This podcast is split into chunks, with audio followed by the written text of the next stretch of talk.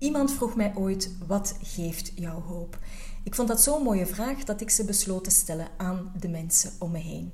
Mijn naam is Fleur Piret en ik zit hier met scenario-schrijver en podcastmaker Raf Njotea.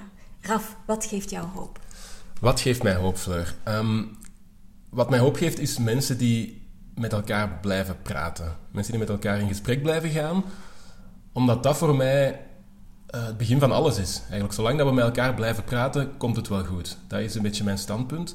Um, ik hou heel erg van nuance. Ik geloof ook altijd dat mensen... Um, dat er twee waarheden zijn, laat maar zeggen, of, of meerdere waarheden zijn. Um, en als mensen uh, diep van binnen goed zijn, wat ik echt geloof, dan ja, denk ik dat het goed is dat we met elkaar in gesprek blijven gaan. Uh, omdat dat een soort van verbinding vormt. Uh, en ik denk dat dat voor mij uh, de basis van alles is. Um, het mooist vind ik bijvoorbeeld, uh, en dat geeft mij ook hoop naast een glimlach op mijn gezicht, um, zo kleine momentjes van verbinding tussen mensen die elkaar niet per se kennen. Ik had onlangs, um, ik weet niet meer juist waar het was, maar ik stond, laten we zeggen dat ik aan het aanschuiven was bij de bakker, en iemand deed iets heel vreemds, zei iets stoms.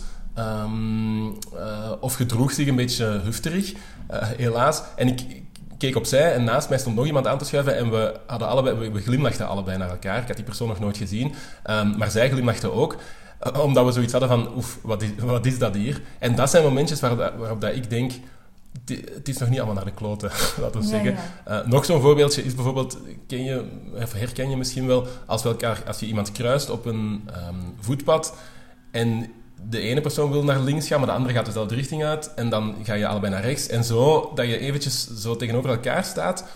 En daar dan mee moeten lachen, dat vind ik echt prachtige momentjes. Uh, omdat dat, ja, dat zijn heel kleine momentjes die de goedheid van de mens voor mij precies um, tonen. En daar, daar word ik heel gelukkig van en heel hoopvol. Dankjewel, Raf. En dank jullie wel om te luisteren. Nog een fijne dag.